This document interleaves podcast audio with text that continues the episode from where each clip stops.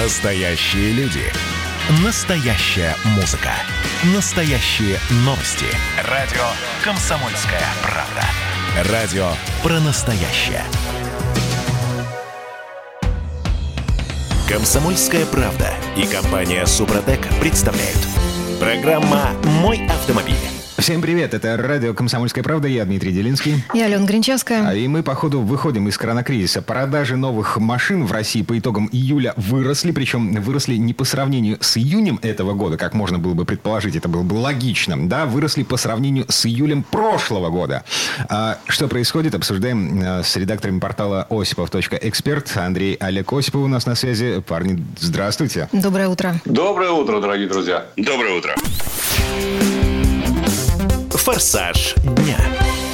Итак, а, рост внушительный, а, почти 7%. А, Что это такое? Это отложенный спрос? Ну, в частности, да. Когда смотришь новостную ленту, то такое ощущение возникает, что россияне стали богаче и ленивее, потому что стали больше покупать машин, в том числе дорогих, и при этом отдавать предпочтение э, автоматам. Больше новых машин стали покупать или вообще, в принципе? Больше новых машин стали покупать, вне всякого сомнения. Причем это впервые за 4 месяца такой показатель по сравнению с аналогичным периодом прошлого года. Но в целом за полгода, если брать в том числе и июль, продажи сократились на 19,3%. Ну, что 4 лучше, месяца вообще ничего не 23. работало. Да. Э, 4 месяца мы вообще не работали. Э, Это понятно. Между прочим, сами это Ассоциация европейского бизнеса в России, и вот ее глава Томаш Стерцель отмечает, что, конечно, в первую очередь это отложенный спрос э, предыдущих месяцев. Затем это курсовая разница, то есть курс рубля. Пока есть возможность вложить э, рубли эффективным образом, люди, конечно, это делают. Ну и, в частности, он отмечает, что в целом сыграла свою роль и государственная поддержка. Но мне кажется, основной, основной спрос пришелся на машины, прежде всего, премиум сегмента. И именно благодаря им мы можем говорить об этом росте в 7%. Так, погодите. Ну, как всегда, Первые два места по итогам произошел. июля у Лады. Не совсем не премиум, судя да, по всему. лидер Да. Лада Гранта. Вот. На втором месте э, Лада Веста. На, на третьем месте, на минуточку, эм, Hyundai Крета. То есть там, где раньше был Kia Rio, сейчас Hyundai Крета. Ну да, Крета обогнала Рио. Но премиум тоже себя чувствует неплохо, судя по таблице, которую представила АЭБ. Ну, в общем, конечно, массовый спрос сосредоточен в бюджетном сегменте, вне всякого сомнения. Лада, кстати, увеличилась на 6% продажи Лады в целом. Да? Очень неплохо чувствует себя, опять же, Kia, Hyundai, э, которая прибавила 69%. Это, это э, существенный рост. Но это в значительной степени благодаря, в том числе, Рапиду новому. Да? Рено, э, Volkswagen неплохо, плюс 29%. Toyota минус 5 и Nissan плюс 34%. Вот такие данные, да. А что ждать дальше? Ну, то есть Я согласен деньги закончатся, а вот это отложенный спрос, он, да, Да. всплеск Не в июле, да, а деньги когда-нибудь закончатся.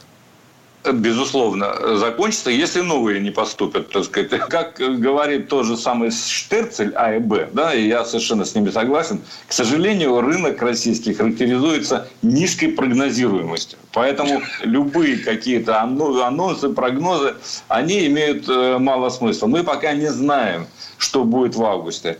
А что будет, тем более, на пике спроса э, в сентябре-октябре, традиционно, когда люди стараются покупать автомобили. Все будет зависеть от доходов, вне всякого сомнения. Потому что на отложен- отложенный спрос, ну, я так думаю, что все, э, кто хотел, они купят в июле или купят в августе. Что-то мне подсказывает, что, скорее всего, спрос все равно будет традиционно сосредоточен либо в ультранизком, то есть бюджетном ценовом сегменте, либо Да, в ультравысоком, конечно же, премиальном сегменте. Я, к слову сказать, был недавно свидетелем здесь, в Крыму, в дилерском центре «Лада», где забирал машину.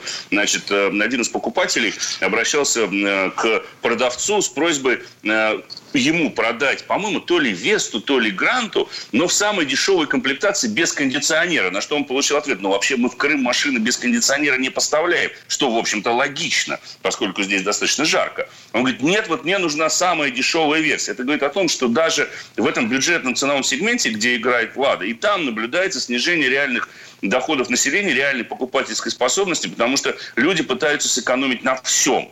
И в том числе на таком устройстве для комфорта, необходимом, как мне кажется, на югах России, как кондиционер. Вот яркий пример. А, Но и тем не пока, менее, пока, как говорит нам статистика, А большинство наших сограждан не хотят отказывать себе в удовольствии управлять машиной с автоматом, а не с механической коробкой передач, которая, между прочим, дешевле. 62% автомобилей э, продается как раз с автоматом. Об этом свидетельствует агентство «Автостат».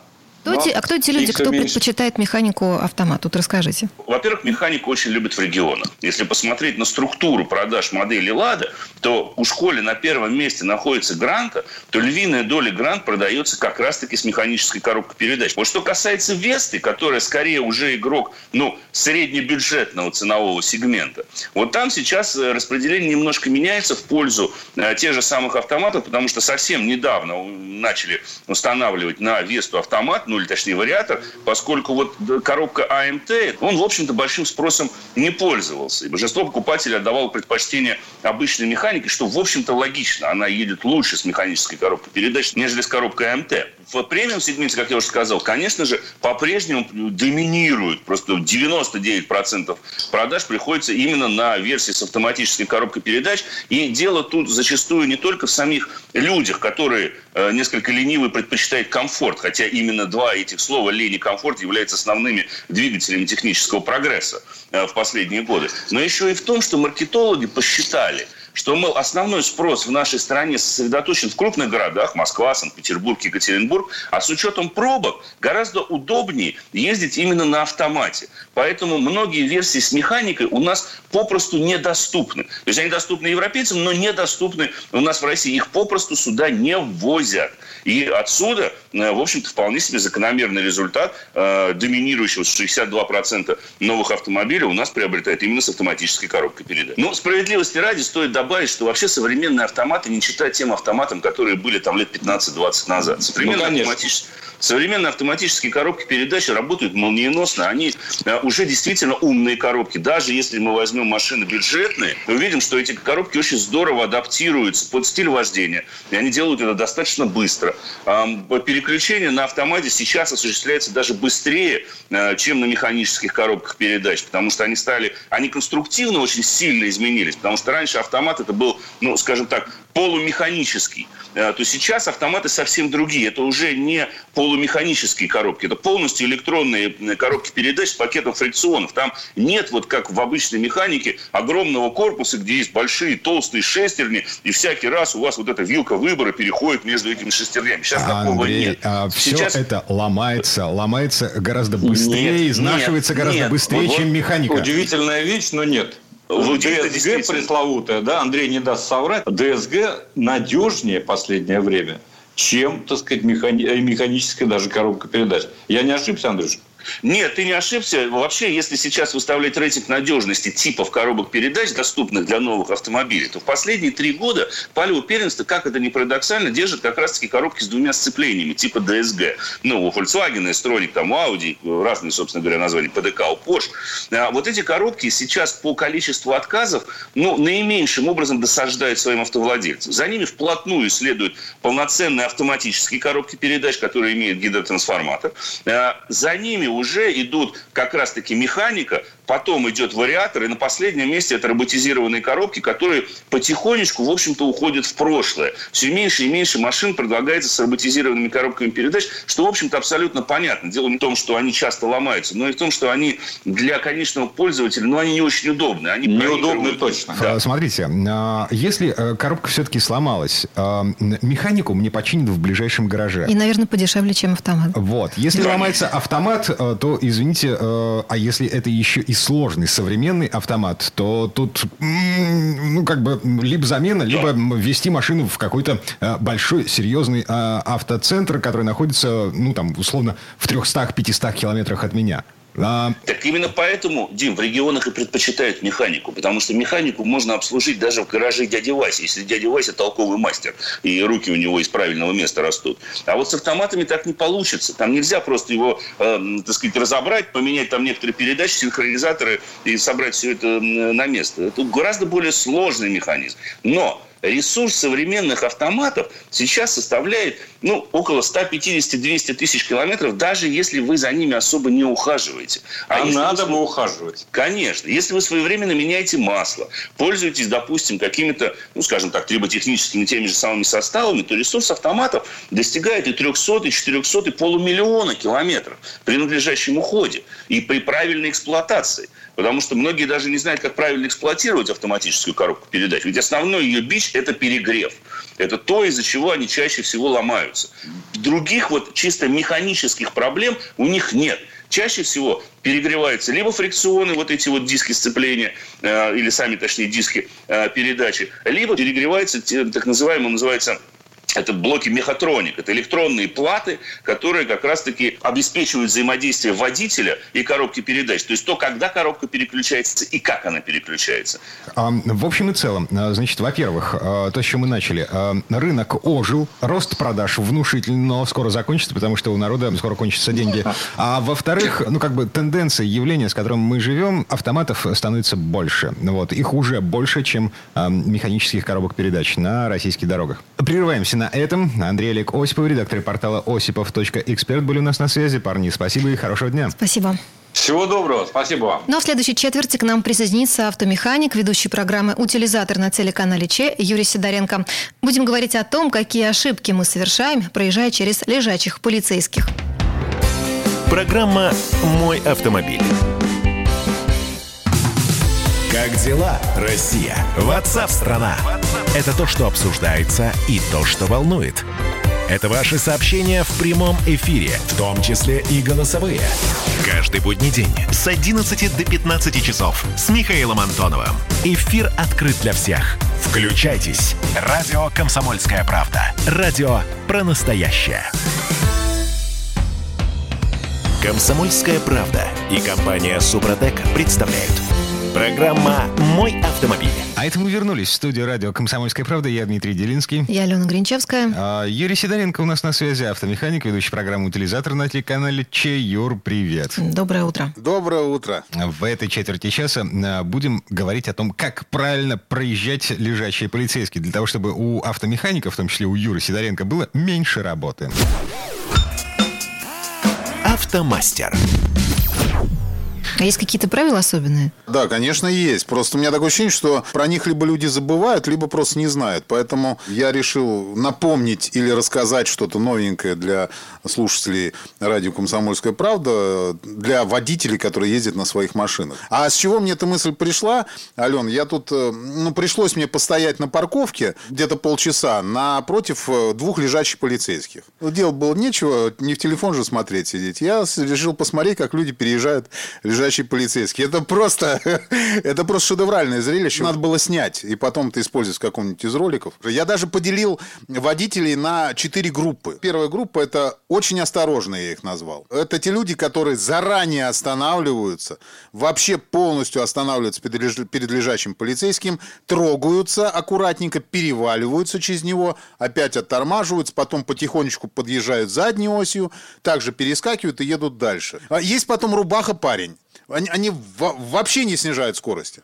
То есть, мол, подвеска все отработает, все нормально. То есть, он как шел на ходах, то есть, прям перескочил через него, э, перескочил через второй и поехал дальше с грохотом, с прыжками. Может, это им доставляет удовольствие. Но это вообще самые опасные люди, даже не потому, что они машину свою разрушают просто тем самым, а тем, что э, лежачие полицейские, они же просто так не, не кладутся. То есть, там, как правило, есть пешеходный переход.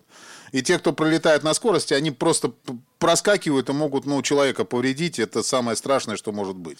Вот. Есть э, такая категория забывчивые или невнимательные, я их называю. Это те люди, которые не замечают знаков, которые обозначают лежачий полицейский. А, то есть а, а, они не заметили, а, увидели лежачий полицейский прямо перед ним, резко оттормозились. Да-да-да, резко оттормозились прямо перед ним либо прям на нем на тормозах проскочили э, первый полицейский, потом почему-то дальше дают газу и также проскакивают второй, то есть тормозят перед ним и проскакивают второй. Причем, э, так как это все происходит на торможении, если вспомнить курс физики, то есть когда мы, мы тормозим, машина клюет вниз, то есть стрелочка э, силы, которая действует, придавливает э, машину к асфальту, она действует вниз. А полицейский, получается, сила, сила встречная наверх.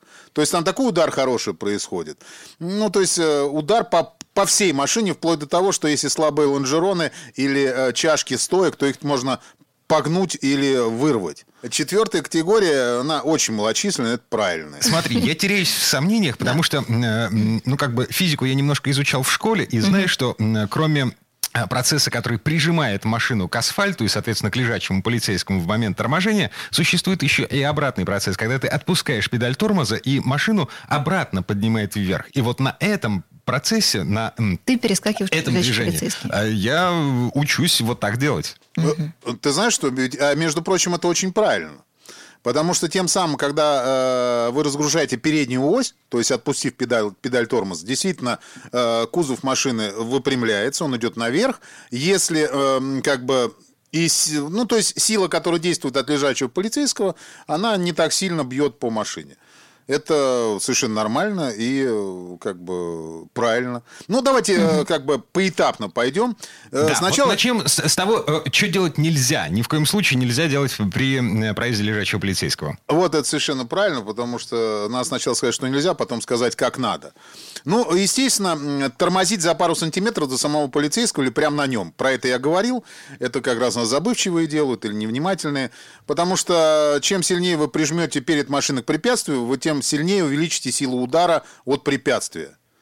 Вот. А зимой вообще ситуация может вообще плачевно закончиться, потому что там может быть лед, машина может занести, она вообще боком может проехать лежачий полицейский. Это, как правило, погнутые рычаги, э, мосты задние, если машина с мостом. Ну, в общем, все шикарно и дорого. Mm-hmm. Естественно, не тормозить вообще. Не тормозить да. вообще тоже нельзя. Я про это уже об, а, объяснял, потому что, опять же таки, проскакивайте на скорости, погнутые рычаги, деформация кузова может произойти в зависимости от того, какие лежат э, искусственные неровности их называют. Потому что некоторые, которые вот, ну, желто-черные, когда они уложены, красивые такие, это нормально. То есть они не сильно повреждают машину. А есть такие, на которые как трамплин работают. То есть люди до второго полицейского, они долетают. То есть он на первом подлетел, ко второму приземлился как раз. Ну, там... Mm, ну, это трендец с оленблоком, а, подшипником, стойком, а, в общем... Р- рычагам, кузову, то есть там, там всему. После этого мог даже двери не открываться. Такие случаи у нас уже были. Mm-hmm. Вот. А дальше проезжать лежачего полицейского одной стороны автомобиля, используя для объезда вторую, свободную. Вот где он заканчивается, там начинается бордюр. Вот в эту дырочку можно проехать. Так можно ездить. Совершенно спокойно, если вы очень хорошо чувствуете и владеете своим автомобилем. Потому что многие просто-напросто начинают прижиматься вправо к бордюру и рвут себе резину. Потому что, ну, не чувствуют там, налетают на бордюры, наезжают, загибают диски. То есть это не очень хорошо. Но так ездить можно. Дальше не рекомендую выполнять очень долго. Вот это как раз, которое особо, э, как это сказать... Осторожные. Да, особо осторожные. Выполнять долго маневры, тормозить перед э, лежачим полицейским до полной остановки. Это, э, в принципе, для машин никакого ущерба не наносит вообще. Это наносит ущерб психике других водителей. Потому что они, во-первых, не ожидают такую, такого маневра. Ну, то есть человек вдруг ехал, и вдруг колон встал. То есть понятно, что он будет прока... ну, проезжать. И, соответственно, можно, может случиться ДТП. То есть сзади будет человек ехать, он экстренно затормозит, до конца не остановится, э, в заднюю часть машины въедет, в принципе, он будет виноват. Угу. Хотя, по большому счету, э, непредвиденный маневр совершил человек, который ехал перед ним. Вообще-то... Нет, ну а если, а если там не было экстренного торможения, если он постепенно снизил скорость и просто остановился? Вот у меня машина, условно, с низкой посадкой. И вот как мне с, тут, низ, простите? С низкой посадкой, ну, как правило, да. я же говорю про торможение прямо вот, ну вот люди начинают оттормаживаться за 20 метров, грубо говоря. Угу. Вот он ехал, увидел знак, он стоит, ну там 5-10, иногда прям на полицейском стоит, иногда 5-10 метров. Вот он увидел знак, тут же в тормоз и потихонечку докатывается до лежачего полицейского потом на него заезжает аккуратно, съезжает вниз, люди начинают нервировать, начинают его э, обгонять по сторонам. Я говорю про такие. Конечно, надо все делать с умом. Если машина с низким клиренсом, обязательно нужно э, э, как бы аккуратно очень проезжать. Ну, чтобы не оставить, в конце концов, э, пороги, глушители там и все остальное на этом лежачем полицейском и вообще там встать. Понятно. Вот. Ну и, соответственно, э, упускать из виду дорожную обстановку нельзя. Э, надо просто всегда следить за дорогой. Вот обязательно. То есть аккуратно проезжать, э, смотреть за пешеходами, э, которые переходить собираются. Потому что знаете, какая история получается? У нас же люди какие есть? есть они тоже делятся на два типа. Есть люди, которые вообще не думают о своей безопасности. То есть он, он считает, что его должны обязательно пропустить. Ну вот обязательно прям. И он сразу же выходит на пешеходный переход. Вообще-то, по правилам, конечно, это правильно. Когда он сразу же пошел, то есть ты еще можешь отреагировать. А бывают такие, которые стоят и ждут идти или не идти. То есть человек переехал mm передней частью, э, лежачий полицейский, стоит, ждет.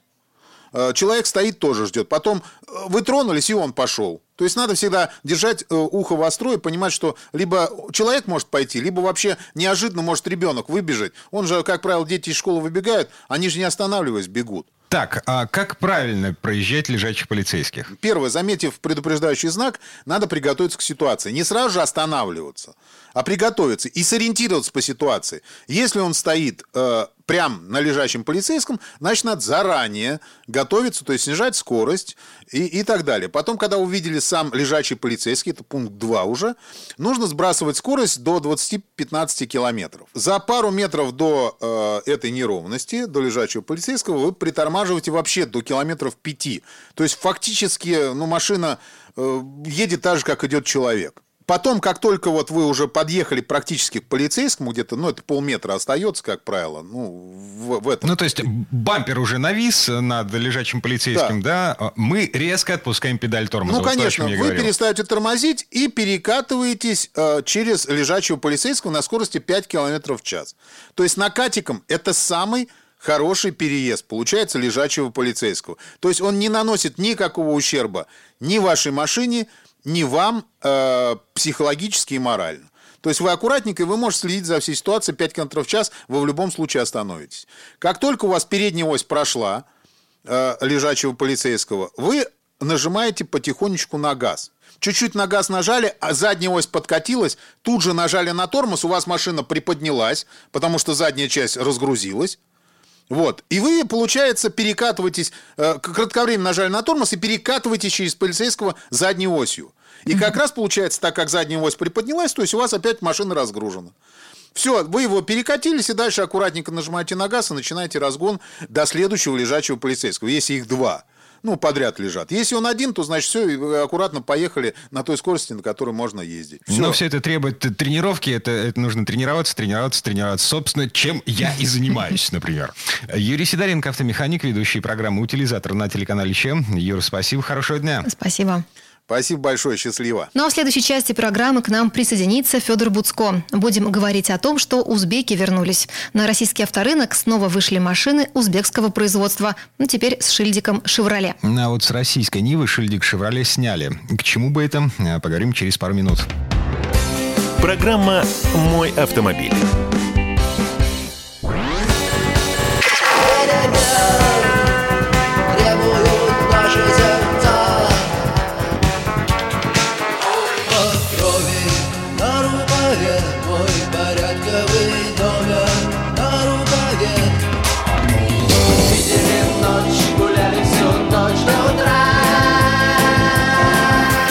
«Комсомольская правда». Радио поколения кино. «Комсомольская правда» и компания «Супротек» представляют. Программа «Мой автомобиль». А это мы вернулись в студию радио «Комсомольская правда». Я Дмитрий Делинский. Я Алена Гринчевская. Федор Буцко у нас на связи. Федя, доброе утро. Доброе утро. Здравствуйте, друзья. В этой четверти часа давайте говорить о конкретных, вполне конкретных автомобилях. Во-первых, Нива теперь снова стала Ладой. Э, я имею в виду Шниву, то, что выпускалось с шильдиком «Шевроле». Пробуксовка дня. Итак, что происходит? Американцы э, окончательно отказались от э, российского внедорожника. Да, совершенно верно. Действительно, совместное предприятие GM АвтоВАЗ, которое существовало достаточно долго, теперь полностью перешло под контроль АвтоВАЗа. Это случилось еще в конце 2019 года. Но теперь и, собственно, единственный продукт этого СП, вот та самая Нива, теперь тоже будет выпускаться под брендом Лада и будет продаваться в автосалонах Лада. Ну, GM вообще, в принципе, практически полностью свернул свою деятельность э, и в Европе, и в частности частности, в России. Это сначала было связано, как казалось, вот с этой санкционной войной, но потом, когда они ушли из Европы, стало ясно, что это глобальная стратегия американского концерна, и они вот модернизируются, переходят. А, а что и, все это значит для нас, для обычных потребителей, для покупателей российского автопрома? Пока это значит немного. То есть, э, ну, поменяли шильдик на радиаторной решетке и даже не стали оснащать, по крайней мере, пока не стали оснащать модель вот этой фирменной X-образной а, внешностью, которую придумал дизайнер АвтоВАЗа Стив Матин. Есть уже рендеры в соцсетях, во всяких интернетах. А, висит фотография, где Chevrolet Niva с а, передней частью от Лады Весты. Смотрится, кстати, очень классно, но это рендер, и пока об этом, собственно, ну, есть, э, речь, да. речь не идет. Что да. поменяется в машине, пока держится в секрете? Пока для начала э, ничего меняться не будет, кроме вот этой самой радиаторной решетки и того, что не будет самой-самой бюджетной комплектации. Ну, там и сейчас базовая вот эта начальная комплектация, в ней и так уже немного что есть. Ну, то есть там есть АБС, там есть подушка безопасности, водителя одна. Есть гидроусилитель руля, спереди есть электрические стеклоподъемники, есть какой-то там подогрев зеркал, центральный замок, но при этом нет, например, подголовников на задних сиденьях. Ну, то есть это такая очень бюджетная комплектация, была еще более дешевая, ее не будет. А в остальном технически этот автомобиль меняться не будет, ничего в нем принципиально не изменится. То есть как был там мотор 1.7 на 80 лошадиных сил, так он и останется. Да? Как была э, такая, в общем, с вибрациями и завываниями трансмиссия, то, в общем, она тоже такая же и останется. Такой вот очень простой кондовый внедорожник для непритязательной публики. Ну, то есть Нива пройдет а, везде, вы к этому ведете, Федор? Ну, везде не пройдет ничто, да, но, но Нива пройдет ну, там, по российским дорогам, видимо, увяз... все-таки да. А чем лучше внедорожник, да, тем дальше до трактора. Это мы все да, помним. тем дальше идти за, за трактором, да, безусловно. И тут интересный момент, а что с названием? А, ну, мне, например, всегда было досадно, что вот наша та самая Нива, которая первый в мире кроссовер с несущим кузовом, которая пользуется спросом во многих странах и действительно, может быть, э, и небольшие тиражи, но тем не менее такая машина особенная, легендарная, есть чем гордиться. Вот то, что она потеряла тогда э, название свое, оно было передано вместе с проектом а вот этой самой 21-23 э, было передано в совместное предприятие американско-российское. И сейчас не вернут ли это название исконной Ниве, та, которая называется «Лада 4 на 4 Ну, можно с уверенностью, достаточно большой уверенностью говорить, что нет, не вернут. А «Лада 4 на 4 тоже, собственно, наладан дышит. Машина довольно специфическая, тоже у нее спрос примерно такой же. То есть кому-то она нужна. И вот у меня, например, э, вызывает скорее улыбку, ну, такую добрую улыбку. Мне приятно на нее посмотреть. Хотя недавно садился за руль и понял, что, ну, себе ни под каким соусом я такую машину не куплю. Даже если мне нужна будет машина для того, чтобы ездить там по деревне, все равно куплю что-нибудь другое. В этом смысле вот э, Лада Нива, вот нынешняя Нива, она все-таки несколько более комфортна. Но в будущем концерн будет выпускать, вероятно, уже готовится новый кроссовер Лада на платформе Renault. И вполне возможно, что именно он получит вот это название Нива. Ну, возможно, будет старая, там, классическая Нива, а будет какая-то новая Нива. Посмотрим. Ну, достаточно интересная история, будем следить. Пробуксовка дня. now. Помните рекламу такую? Старая-старая реклама насчет того, что я узбеков люблю, они на морозе заводятся хорошо, да? Так вот, узбеки возвращаются на российский рынок, возвращаются очень странно. А, я имею в виду узбекские машины американского происхождения. И собираемые в Казахстане. Да. Федор, расскажи, Шев... что это такое. Шевроле, э, Узбекистан, э, Казахстан. Вот это все смешалось в доме Облонских. Все смешалось и смешивалось уже давно. То есть марка американская, машина разработки корейской собирались, где они только не собирались под разными марками э, в разных странах продавались. С российского рынка уходили, пытались вернуться, снова уходили, снова пытались вернуться. То есть это какая-то нескончаемая история. Но тем не менее есть вот эти массовые модели Chevrolet, которые так глобально ушли у нас с рынка в 2015 году. После этого э, активизировалось совместное предприятие General Motors Узбекистан. Эти же машины под маркой Raven или Ravon э, в 2016 уже году снова вернулись.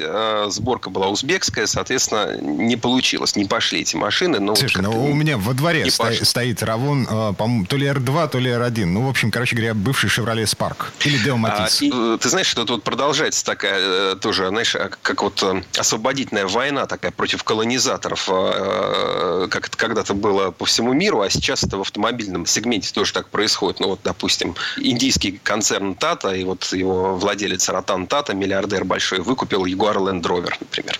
То есть такая месть бывшим колонизаторам. Теперь мы, мы вас раз купим. Так вот General Motors, соответственно, свою СП с АвтоВАЗом передал, ну, продал АвтоВАЗу, а свое совместное предприятие с узбеками, значит, э, продано узбекской стороне, они там выкупили эту долю и теперь могут свои машины не только в Узбекистане продавать, э, где весь Узбекистан на них ездит, но и еще на внешние рынки, по крайней мере, в Россию, Казахстан, Беларусь могут их продавать под брендом Chevrolet. Почему а при чем тут Казахстан машины... вообще, Федор, При чем тут Казахстан? Да. да, при чем тут Казахстан, действительно. Дело в том, что машины эти штампуются, собираются, производятся, собственно, в Узбекистане, после этого отправляются в Казахстан на сборочное предприятие. Там из называемых крупноузловых машинокомплектов, а, соответственно, эти машины собираются. Делается это потому, что Казахстан, в отличие от Узбекистана, входит э, с Россией в единое таможенное пространство. А, соответственно, им проще привозить эти машины в Россию и э, не платить больших пошлин.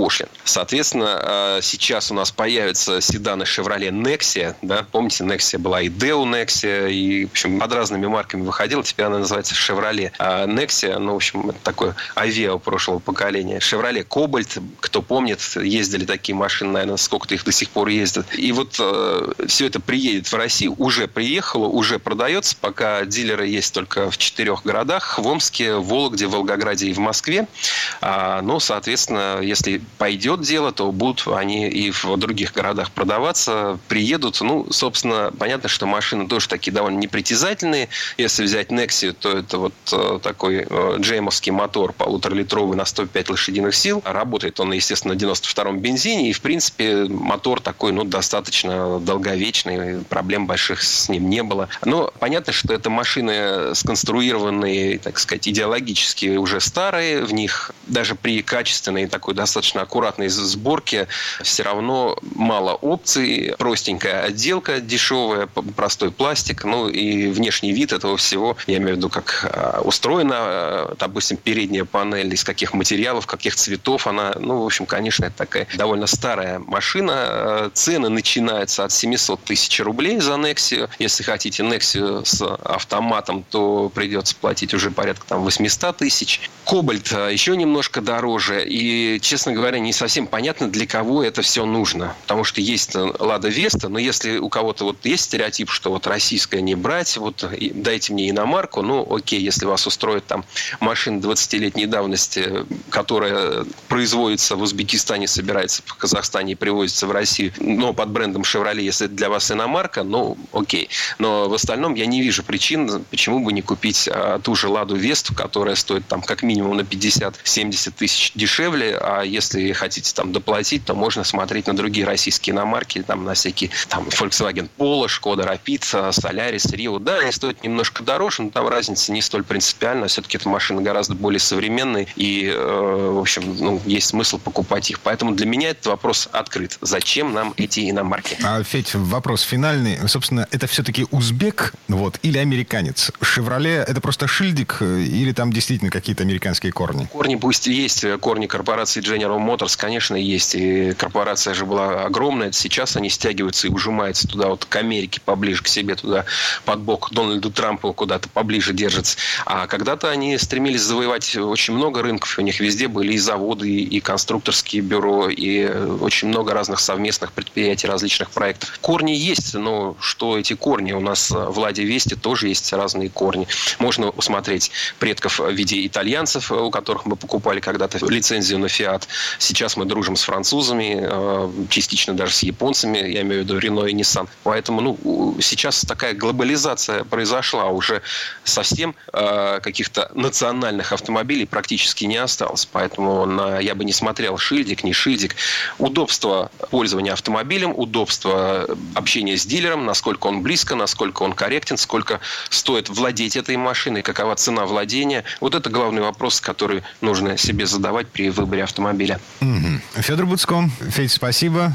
Хорошего дня. Спасибо. Всего вам доброго. А мы вернемся в эту студию буквально через пару минут. Программа «Мой автомобиль». Я, Эдвард, на вас рассчитываю как на человека патриотических взглядов. То возникает вопрос, а куда податься русскому мужику? Ну, разве что в ЧВК Вагнера. Перефразируя известную, известную либеральную формулу, российскую либеральную да. формулу, надо, надо дождаться, пока вымрет последнее непоротое поколение, да? Отдельная тема с Олегом Кашиным и Эдвардом Чесноковым. На радио «Комсомольская правда». По будням в 9 вечера по Москве. Тоже мочить в сортире, но других и не так. «Комсомольская правда» и компания «Супротек» представляют. Программа «Мой автомобиль». А это мы вернулись в студию радио «Комсомольская правда». Я Дмитрий Делинский. Я Алена Гринчевская. До четверти часа у нас нетрадиционная история от Александра Пикуленко. На этот раз речь пойдет не о старых машинах, а о новых. Сан Саныч покатался на новом Defender. Первый проходимец марки Land Rover сошел с конвейера в конце 40-х годов. Производство длилось аж до 2016-го. И вот э, Defender снова на арене. Тест-драйв.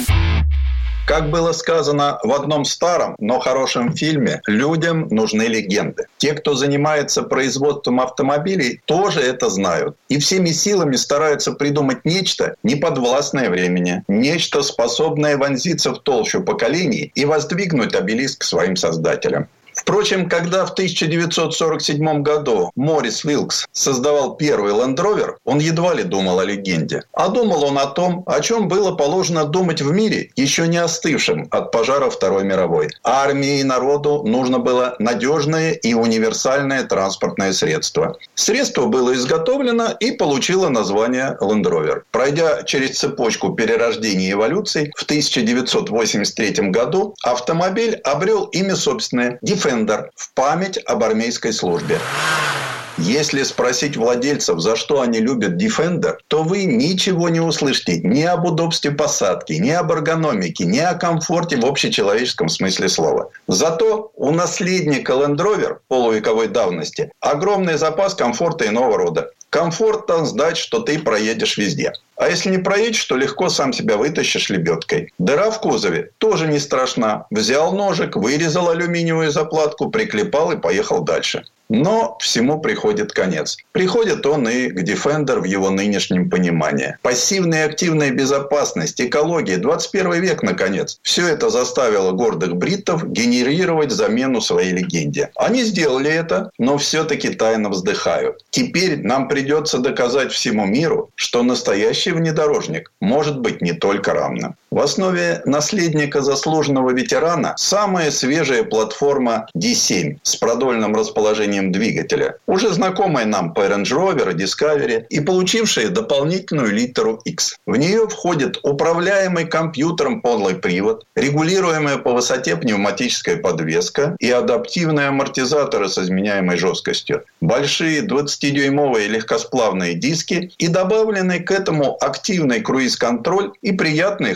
хорошо трансформируемый удобный салон с кожаными сиденьями и климат-контролем. По традиции, его пол покрыт прочным прорезиненным материалом, который легко мыть. Кроме того, новый Defender дебютирует с самой передовой электронной начинкой и информационно-развлекательным интерфейсом с постоянной поддержкой 4G и 5G, а также голосовой активацией и возможностью обновления программного обеспечения по воздуху. Defender сразу же продвигается вперед на несколько поколений благодаря всем этим технологиям, включая 12-дюймовый дюймовый цифровой приборный щиток, 10-дюймовый сенсорный экран и полный набор систем помощи водителю. Алюминиевая несущая архитектура, над которой Defender создан, получилась в три раза более жесткой, чем рамная конструкция. Это самый прочный алюминиевый кузов от Land Rover. Его жесткость накручения составляет 29 ньютон-метр на радиан. Defender выдерживает до 7 тонн вертикальной нагрузки на подвеску, до 300 килограмм статической и до 168 килограмм динамической нагрузки на крышу. В процессе доводки кузов прошел программу экстремальных испытаний. И выяснилось, что жесткая конструкция гарантирует выдающиеся внедорожные возможности. Скажем, она выдерживает до 6,5 тонн рывковой нагрузки. Да-да, на радость любителям помесить грязь, новый DEF можно выдергивать из любого болота. Буксирные крюки выдержат. Кроме того, боковые воздухозаборники позволяют преодолевать брод до 900 миллиметров.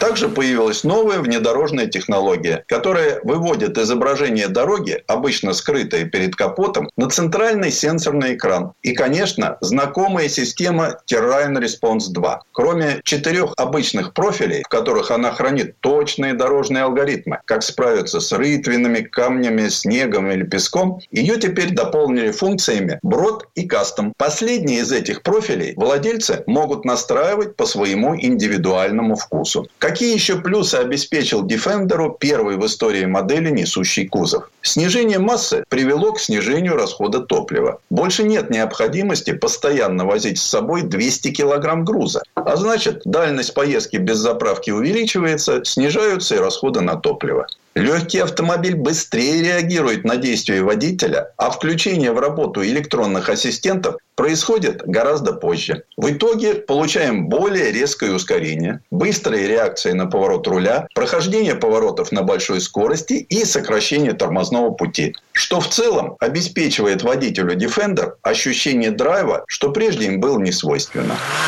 А по сравнению со старшим братом, пятым Discovery, здесь заметно усилили алюминиевую силовую структуру кузова, трансмиссию и ходовую. По части агрегатов все ожидаемо. Безальтернативный восьмиступенчатый автомат, два двухлитровых дизеля мощностью 200 и 240 лошадиных сил, а также свеженький бензиновый инжениум, рядная трехлитровая шестерка. 400 сил на Defender звучит вызывающе. На деле никакого рева и агрессии. Мотор гибкий и покладистый. Конечно, на большой скорости такая мощь дает о себе знать. И бензиновый DEF быстро отрывается от 240-сильного дизельного. На бездорожье Defender едет очень лихо, и ухабы проходят неожиданно мягко. Когда попадаешь в глубокие ямы, ожидаешь сильных ударов и подпрыгиваний. Но ничего особо ужасного не происходило. Нас только прилично потряхивало. В этом ему здорово помогает двухрычажная передняя подвеска и многорычажная задняя Integra Link. Так что вне зависимости от мотора Land Rover Defender очень мягко несется и по дороге, и по бездорожным просторам. На любом покрытии можно спокойно держать приличные километры в час, при этом остается ощущение, что едешь на большом седане, а не на пятиметровом внедорожнике. Настолько он легкий и послушный даже с отключенной электроникой. Конечно, старый Defender никогда не давал столько драйверских ощущений, которые усиливают еще в комфорт в салоне. И на грунтовке, так же как и на асфальте, внутри машины тихо. Новый двухлитровый 240-сильный турбомотор на тяжелом топливе тоже словно воды в рот набрал. Даже на высоких оборотах. Настолько